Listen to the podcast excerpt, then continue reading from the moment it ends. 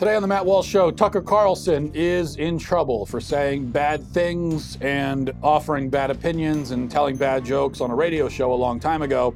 Now the left is calling for him to be fired, but I don't think he should be fired. And in fact, uh, I don't even think that he should apologize. And I want to explain why. Also, we will talk about our dangerous obsession with selfies. People are getting hurt and killed because of this and we'll discuss that. And uh, I got an interesting email asking my opinion about marijuana legalization, so I'll tackle that question as well today on the Matt Walsh Show.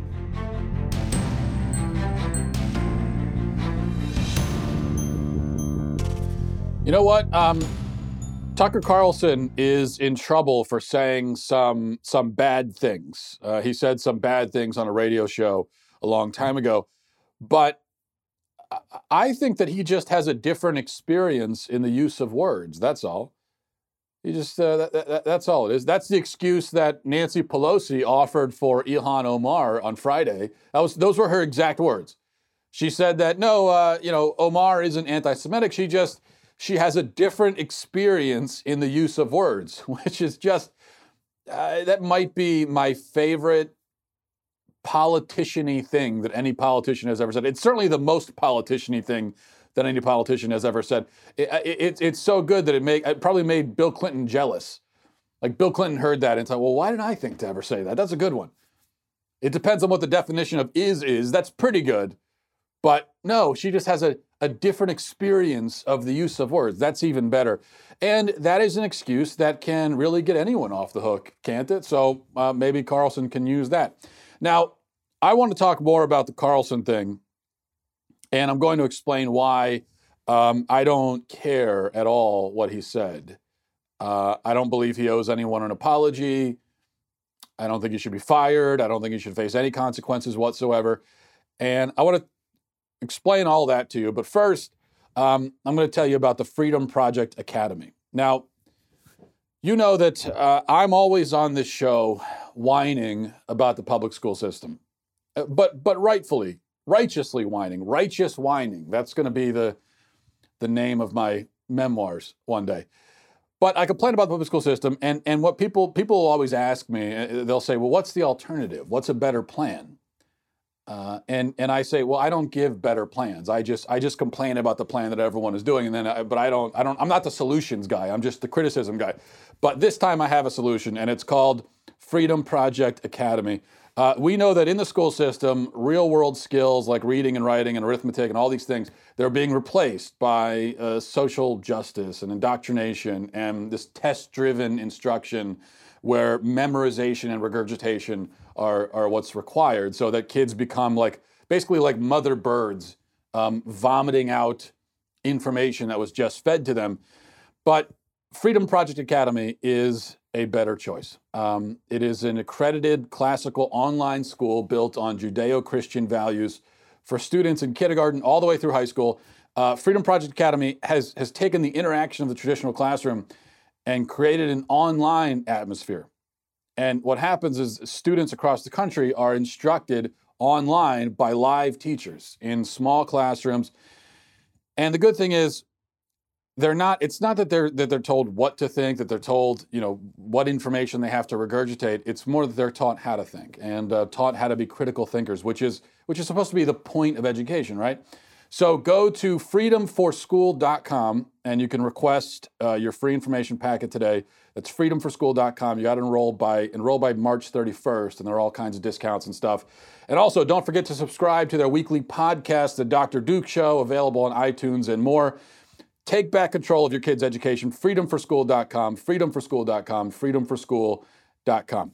Okay, now um, Tucker Carlson, the fine folks at Media Matters uh, I'm not sure if fine is really the word I'm description I'm looking for. You could put in a different description if you want there. But uh, the, the, folks at Media Matters went and dug up a handful of clips of Tucker Carlson doing call-ins on a shock jock morning show called Bubba the Love Sponge. And I know it's very it's very shocking to find out that uh, that maybe there were some inappropriate jokes told on the Bubba the Love Sponge show.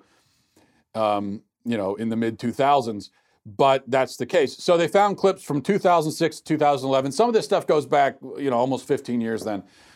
And uh, the clips are bad, okay? Bad jokes, bad opinions, bad think, bad speech. Um, let me play a little a little piece of it here. Alexis Stewart, we run into her all the time. She seems like a. She seems awful. Yeah, They're, she is they're awful. very they're very She seems extremely. I like that word out of oh yeah I just I stepped over me. He, she seems what now go ahead. She just does seem a little. Yeah, I mean, you said it. I'm just agreeing with you. I, wouldn't, I don't use that word because. Right. I'd love for Tucker Carlson tonight on MSNBC a girl that comes across kind of I love women, but they're extremely primitive. They're basic. They're not that hard to understand.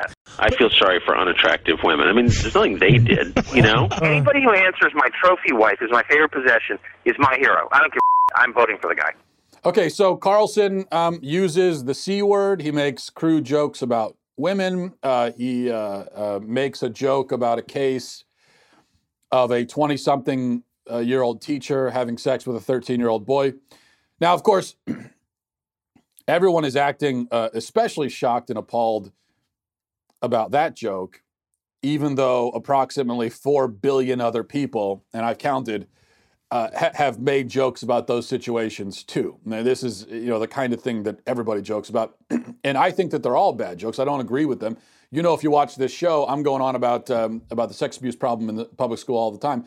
I don't think it's a, a funny thing, but uh, you know, let's not act surprised here. This is just it's the same thing that that almost everyone says about it, and I do think it's interesting that all of a sudden leftists are so concerned about the sex abuse problem in the public school, apparently. Now that Tucker Carlson is caught making a joke about it 10 years ago, uh, now all of a sudden they care. Now it's a very serious issue. Well, I've been trying to call attention to this problem for years, and they didn't care. So, so you know, excuse me if I just kind of roll my eyes at that. Um, so, uh, you know, then there are other things. Carlson also, in talking about the Warren Jeffs situation, he uh, shares some rather edgy opinions, saying, um, among other things, that an arranged marriage between a 16 year old and a 27 year old isn't the same thing as rape. All right. Now, um, of course, the left is, is kicked into full gear, uh, demanding that he be fired, demanding that advertisers drop the show, demanding that he apologize. Carlson, for his part, so far has not apologized. He issued a statement yesterday, and this is what the statement said. He said, uh, Media Matters caught me saying some, something naughty on a radio show more than a decade ago. Rather than express the usual ritual contrition, how about this? I'm on television every weeknight live for an hour. If you want to know what I think, you can watch. Anyone who disagrees with my views is welcome to come on and explain why. Now, of course, that response has just made um, the left even more angry. I, I, personally, I love that response from Carlson, and I hope he sticks with that tact. I hope he doesn't back down. Uh, I don't care what the guy said on a radio show 15 years ago. I don't. I don't care about his bad jokes, and they were bad, no question about that. Uh, if if if my uh, child, if it was my son, you know, going around using that kind of language and saying those things, he, he would be in a lot of trouble. I would certainly be grounded probably for that. But Tucker Carlson is not my son. Uh, he's a grown man, made bad jokes a long time ago, and uh, I don't care. I just don't. And I'm not saying this because it's a Fox News host either. I said the same thing with Kevin Hart. Kevin Hart is not a conservative, and I was I defended Kevin Hart quite a bit. Um, I don't care about jokes that people told years ago. And you know something? Neither do you. Nobody does. You don't. I don't. Nobody cares. Nobody cares. Nobody is actually offended. Nobody is traumatized. Nobody cried themselves to sleep last night because Tucker Carlson used a bad word on the Bubba the Love Sponge show in 2007. Nobody did because nobody cares. But some people pretend that they care. They pretend that they care, and then we're supposed to pretend that they're pretending. And, and I'm just I'm just done with it.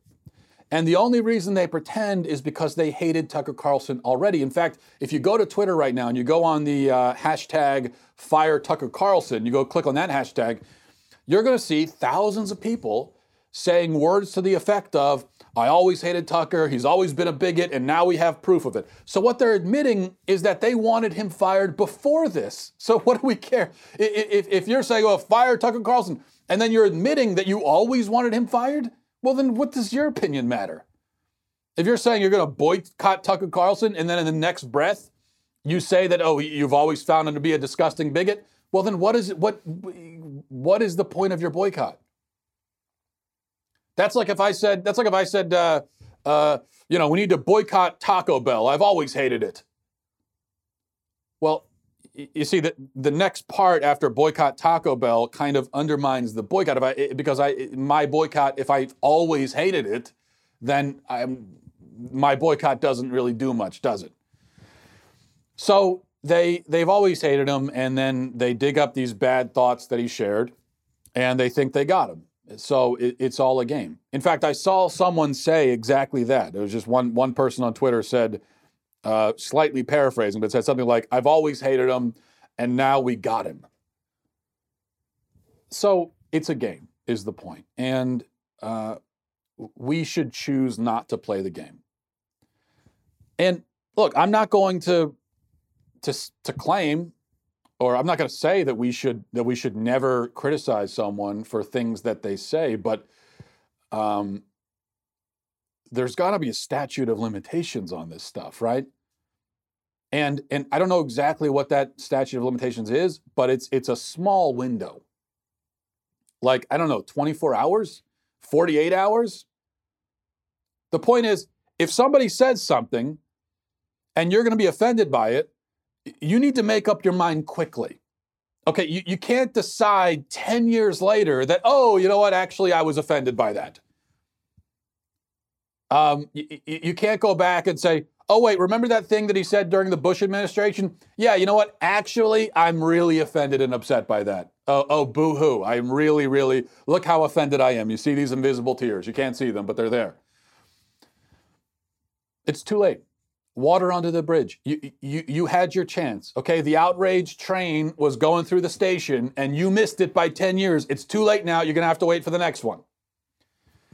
Now, you might argue that, well, uh, well, well, nobody heard it back then. Uh, nobody noticed. Nobody cared back then because he wasn't prominent back then uh, uh, like he is now. Okay, fine. Then it was no harm, no foul, I guess.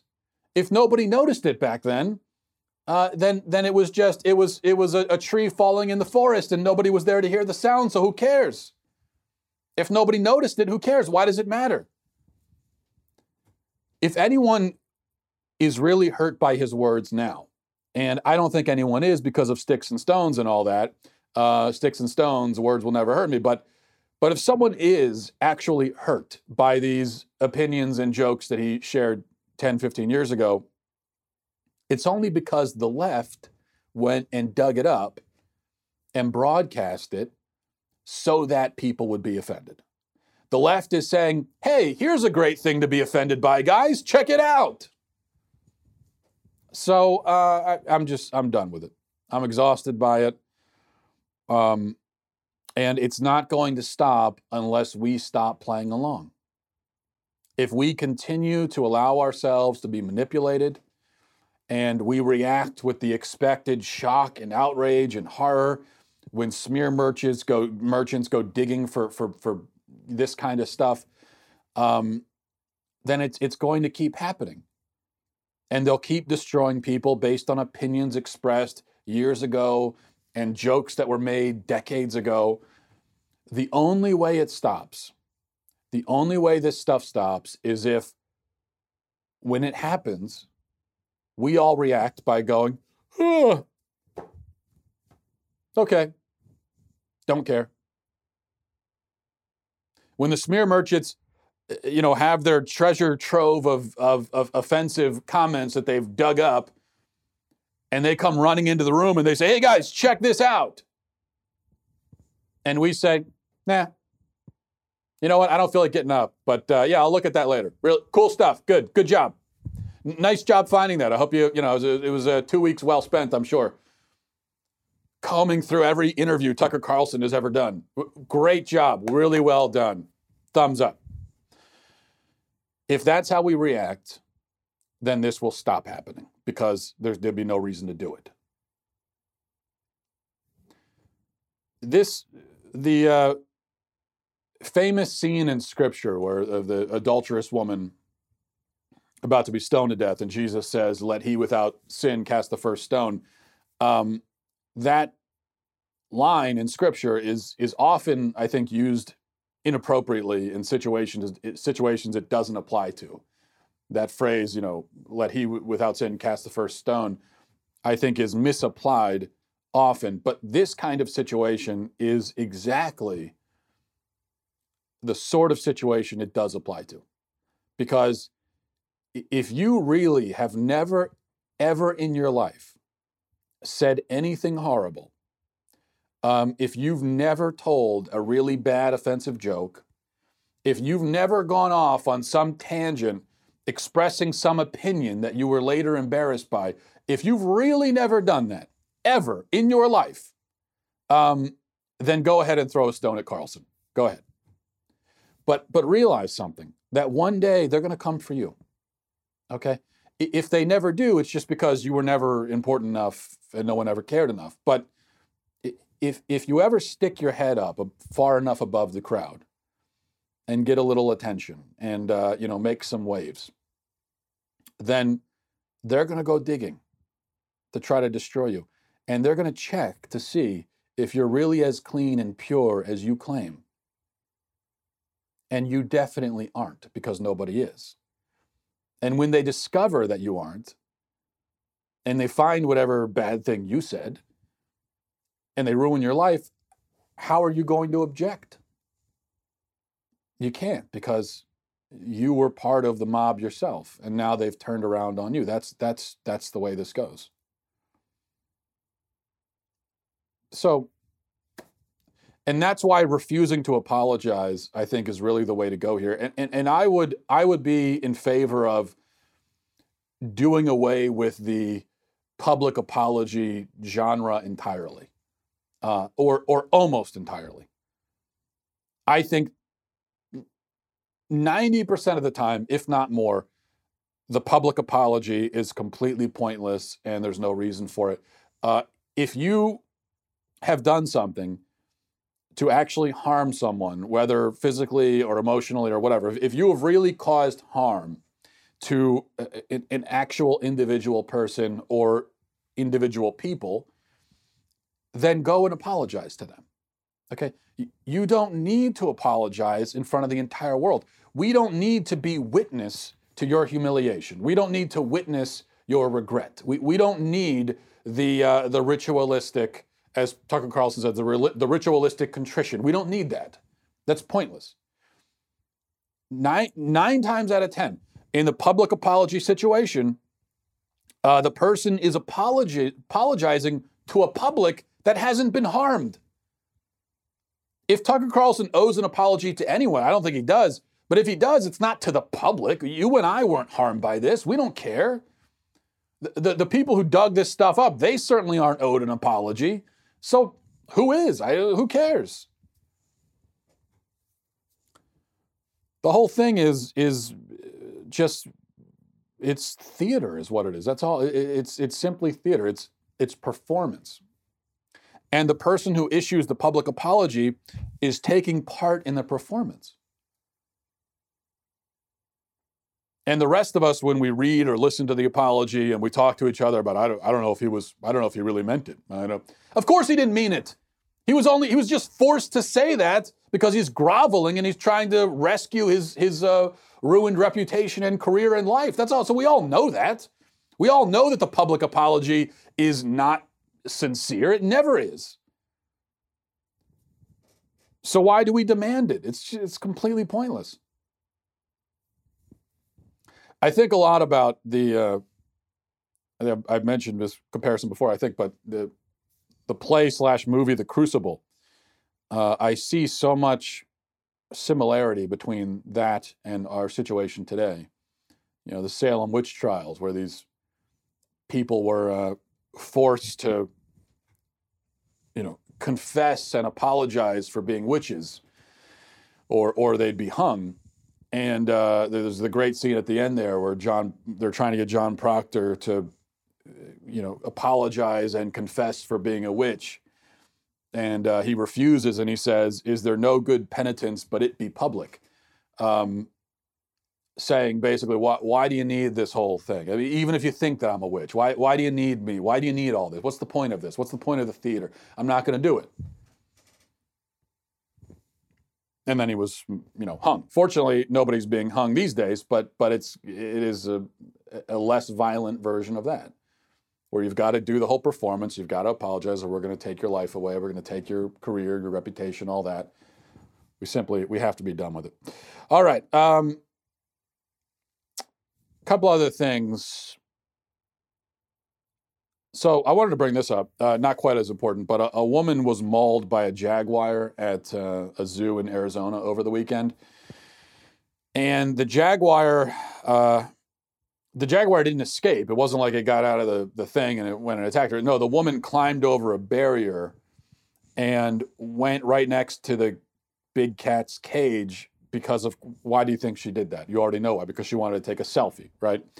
And so as she was uh, taking the selfie, the cat reached out his paw and swiped her and caused a really nasty gash on her arm. Though she's she's she recovered in the hospital, I think she's going to be fine. It wasn't life threatening or anything like that. But this brings me to one of my six million pet peeves, which is uh, which is you know, and I'm not the first one to complain about it, but okay, so you're at the zoo and you see a jaguar and you say, I, I want to get a picture of that jaguar because that's a cool picture and you know I'll put it online so that other people can see this jaguar. Well, great. You know, I mean, we've all seen jaguars before. I, I don't really think you need to put the picture online. I don't think you need the picture because I could always go on Google Images and look up a picture of a jaguar. I could probably find a better picture than whatever one you could take at the zoo. But uh, but that's fine. You want to take the picture, fine. Why do you need your face in it, though? That, that's my thing. What this thing we do now, where every picture we take, we need our own face in it.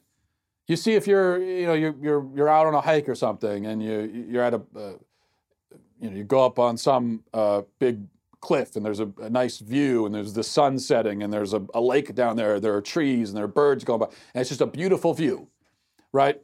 Now, I personally think you don't need to take a picture of that at all. You really don't need a picture because, again, everybody online, we've all seen nice views before, and we could find one if we wanted to through Google image search that's probably better than the one that you could take. So I would say, uh, forget about the picture completely. Just experience it. You don't need to uh, file it away in here and in here. I mean, absorb it into your self as an experience. You don't need the picture. But if you're going to take the picture, why do you need your ugly mug in ruining the picture. That's what I don't understand. Every single picture now is taken like this. No, turn it around and take the picture this way. Just take the picture. We know what your face looks like. We don't need, it's not that interesting. I'm sorry. But in it ruins every picture it's in. So we don't need it. And this is what happens. I mean, uh, I, there was there was someone who was uh, taking a selfie, I think, at the Grand Canyon or something or something relatively recently, and fell off. I mean, pe- people are are dying over this selfie obsession, and uh, it's all because of this narcissistic need we have to put ourselves into everything. And I, I don't see the point. I, you know, I was on a the one cruise that I've ever been on um, with my wife on, on our honeymoon, and uh, and I, I, I remember this especially. It just seared into my mind um, when we were on the way back uh, one night, and uh, there was a it was an especially beautiful sunset over the ocean, and so everybody was on the deck, uh, looking at the sunset. Except I say, well, I say everyone was looking at the sunset. I was looking at the sunset. Everybody else had their back turned to the sunset so that they could get a picture of the sunset with their own face ruining it. And everything about that. Just we no one needs a picture of a sunset. We've all seen sunsets. Experience it. And if you really feel the need to take just take the picture. Why do you think your face is going to improve the sun? It's not going to. All right. Um, this was kind of funny though. Uh, let's uh, something a little bit a little bit lighter. Alyssa Milano uh, got herself into trouble with her with her leftist compatriots over the weekend when she tweeted. This is what she tweeted. She was responding to somebody, and I don't know. I didn't see the whole exchange. It doesn't really matter. But this is what she tweeted. She said, um, "I'm trans. I'm a person of color. I'm an immigrant. I'm a lesbian, a lesbian. I'm a gay man. I'm the disabled. I'm everything. And so are you. Don't be afraid of what you don't know or understand. No one wants to hurt you. We are all just looking for our happily ever after. now, I'm trans. I'm a person of color. I'm an immigrant. I'm a chair. I'm a table. I'm Wilford Brimley. I'm the color blue. And she's everything, right? She is everything. Now, of course, I, I, saw that that tweet and I said, "Oh, she's going to get it for this." I, her, I, she she wrote that to try to appeal to the left, but you can't do that anymore. I, she had, how did she not know that she was going to get a lot of backlash for that? And sure enough, she did from from all of, as I said, her leftist friends who who said, "Well." I, I, we appreciate you're trying to be an ally, but that, but you don't appropriate people or, or claim identities that don't belong to you as a way to relate to us. And so she was being scolded, scolded left and right for that. Um, but it's kind of interesting because this sort of thing, this is exactly the kind of uh, faux spiritual, pantheistic, new agey gibberish that even as recently as 10 years ago, um, probably would have been applauded by by everyone on the left. That's this is exactly the kind of thing that 10 or 15 years ago um, people would have loved and they would have ate it up. But but now identity politics have gotten to a point where um, you can't even do the faux spiritual pantheistic gibberish anymore, which is really a shame because I kind of preferred that. I, I preferred that version of liberalism uh, over what we have now because at least that version was kind of funny, right? But this new thing is uh, not nearly as charming in my mind. Uh, speaking of identity politics, I want to move on to emails. You can always email the show at mattwalshshow at gmail.com, mattwalshshow at gmail.com. This is from Jasmine. She says, uh, Matt, gosh, I was so thankful for the clarification you gave in the victimization flowchart. My sister and I have often wondered in a survival survivor style show starring all victimized classes who would win. This explains so much. We obviously knew that white men are the first voted off the island, but the subsequent steps were enlightening. Question though, what happens when someone holds two victimized class cards? Jussie Smollett, for example, black and homosexual, and the special card of Hollywood. How did he not automatically win the whole game? We've often wondered in the season finale between a Muslim woman and a black lesbian who wins. Anywho, super thankful for you and your efforts. Pray for you and your family often. Keep up the good work. I'm sure it gets discouraging often. Uh, hi, Jasmine. If, if, you, yeah, if you missed the show, anyone who missed the show on Friday, I went over the left's victimization flowchart. And in fact, uh, it's, this is nice because a listener by the name of Billy Park was kind enough to convert my victimization flowchart into a graphic into a handy graphic for so we can all kind of see it illustrated. So uh, I'll put it up on the screen. Take a look at this. If you're watching on YouTube right now, you can see it. Um, so as you can see, the victimization flows down, right? Each group can only be victimized by the groups above it. So white men are at the very top, victimized by no one. And uh, you can see there the victimhood scale on the side, which, which measures victim points. So white men have no victim points. They actually have negative victim points, while non-white transgenders have the most. Uh, so you see it there, and, hopefully this answers your question, Jasmine, because as you can see, um, non-white gay men do measure a solid 60 or 70 on the victimhood scale, but they are not. Um, they're not the most. They're not the victimiest victims at all. Uh, there, there are there are three or four steps above them, and remember, this is victim. Vic, this is the most important thing to remember for identity politics um, is that victimization always flows down. It is, as I said on Friday, it's like a waterfall, and so you can never reverse the flow. White men are at the top. All of that is really the source of all victimization, and it flows down from there. But other groups can be guilty of victimizing as well, but they can only victimize down, right? So your victimization goes down. Your source of victimhood comes from above, right? So that's that's the way that it works.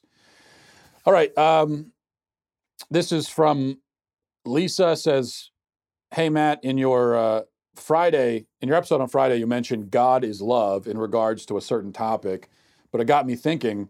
A common mantra in society is love is love, but I thought God is love. Does this mean our society is essentially saying love is God? I believe I already know the answer, but thought this was interesting and would love your take. Uh, thanks, Lisa. Uh, hi, Lisa. I think that's an excellent insight. We have flipped it on its head, haven't we? We go from God is love to love is love to love is God. And there is a big difference between God is love and love is love. Um, this is not like a two equals two type of thing. So God is love, yes, but love is not God. And if love is God, then what we really mean to say is that our experience of love, our feeling, um, our personal subjective feeling of what we call love is God, is final, is ultimate. it, it is the guiding principle upon which we base everything. So really, it goes like this um, God is love. Okay, if that's not the case, then love is love. No, love is God. No, I am God. That's kind of that's the genesis, right? If love is God, then I, as the experiencer of love, the one the one that's conjuring it, that's making it, then I am God. And um, and this is one of the reasons, by the way, why why why I think the phrase "God is love" can be confusing. Even though I use that phrase myself, apparently I don't remember using it, but I guess I did. And it's true that that God is love, but I think it gets confusing, um, and it may just be better and easier and clearer to say, um, rather than saying God is love, just say God is love's source, um, or even more simply, God is loving. God is perfectly loving. Doesn't mean exactly the same thing, but it gets the idea across uh, because, right, when you say God is love, then it sounds like you could flip that around and love is God. Um, let's see. This is from Courtney. It's ladies' night, if you can't tell, on the Matt Walsh show. Uh, all of these emails are from women. So if anyone ever accuses me of me, me of being sexist again, I can always say, I'm not sexist. I answer emails from women. So it says uh, from Courtney says, "Hi Matt, I know I th- I think I know your opinion on recreational marijuana, but what is your opinion on medical marijuana? Should it be legalized?"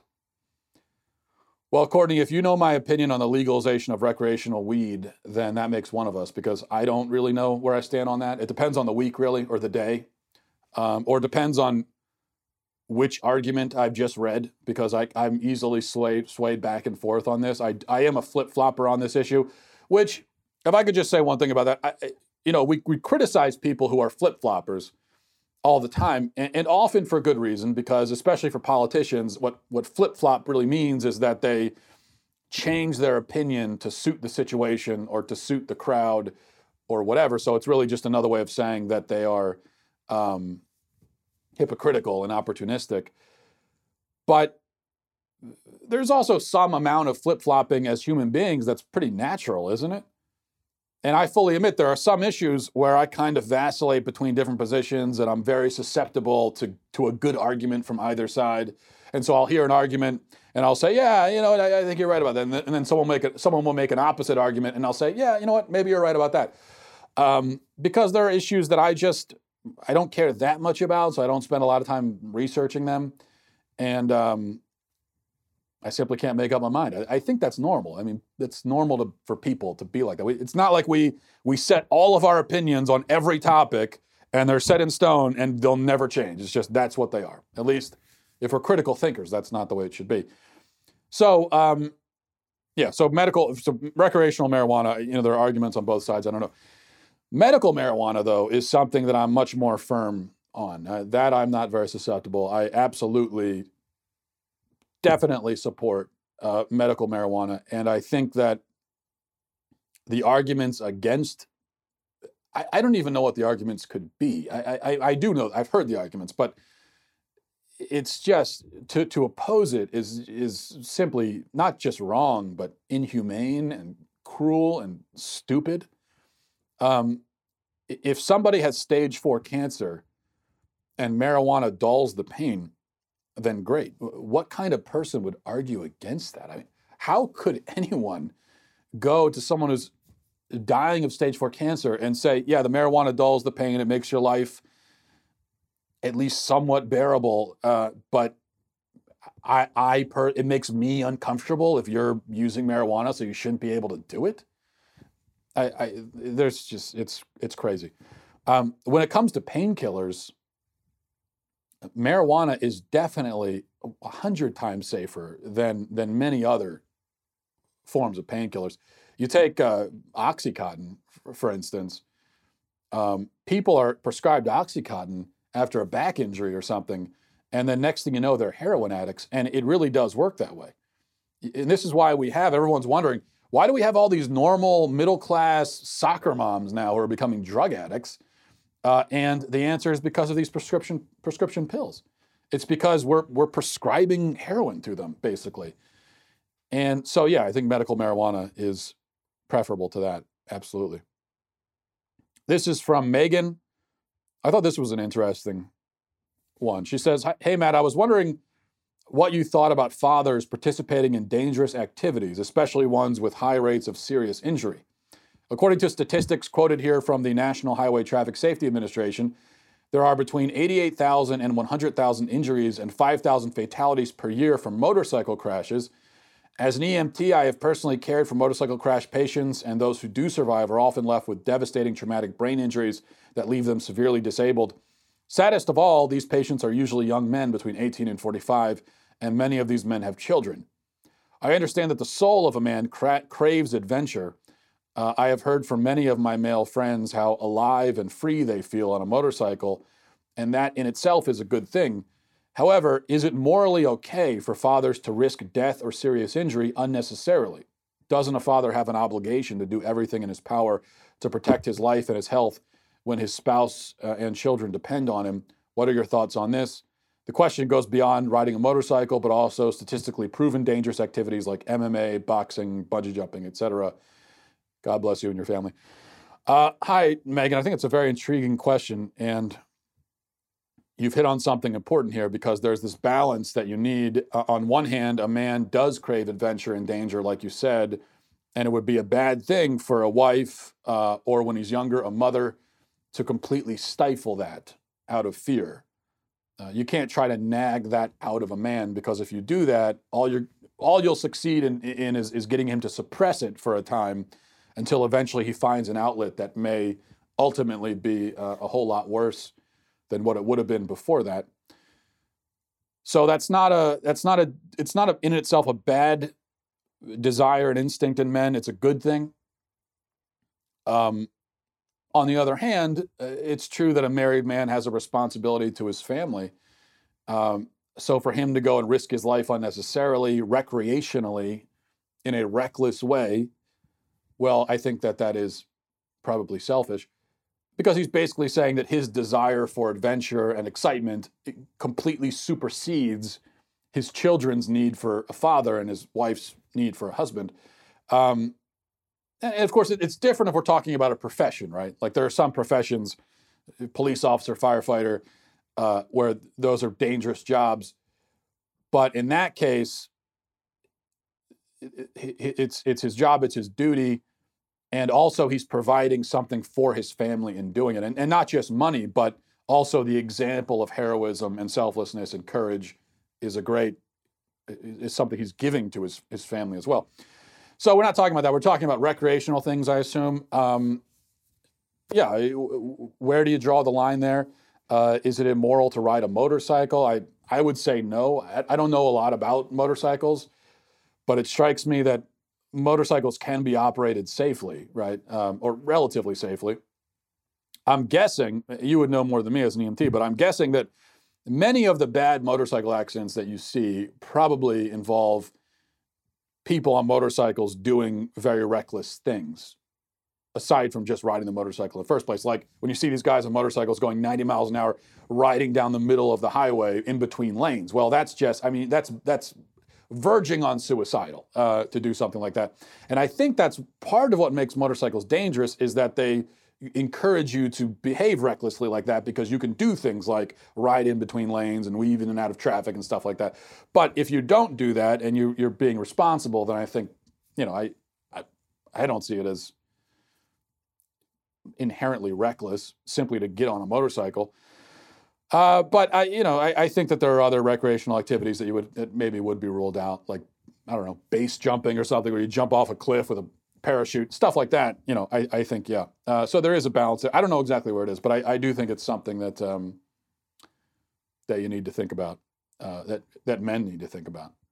And w- the last thing I'll say is, um, this this is part of what a father is supposed to. This is a very important aspect uh, of what the father does for his children, including his, especially his son, which I, th- I, think isn't talked about enough. But this is why fa- boys need fathers to show them how to take risks safely uh, and in ways that are not reckless. Because boys are going to, to have that urge to go out and be rowdy and roughhouse and you know find adventure and so they need their dads there to show them how to do that and you know take them out to climb the tree and to do these things that are a little bit dangerous but in a safe way and so that they have that safe um, responsible outlet for that. And that's something that, that fathers you know do for their for their kids. And not just physical risks either because this is about risk taking and teaching kids how to take risks um, responsibly. But there are there are other kinds of risks that I think kids need to be taught how to take. Um, intellectual risks, you know, emotional risks, even going out on a limb and voicing your opinion, taking a stand. Those are risks as well. And uh, I think that also is an example that fathers should provide for their children. All right. Uh, but thanks for the email. Thanks for the emails, everyone. Um, Matt Walsh Show at gmail.com if anyone else wants to send in. And we'll leave it there. Thanks for watching.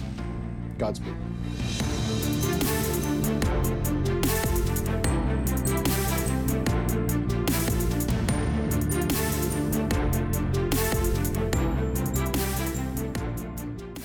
Today on The Ben Shapiro Show, Media Matters goes after Tucker Carlson, and Alexandria Ocasio Cortez embraces socialism full scale. That's today on The Ben Shapiro Show.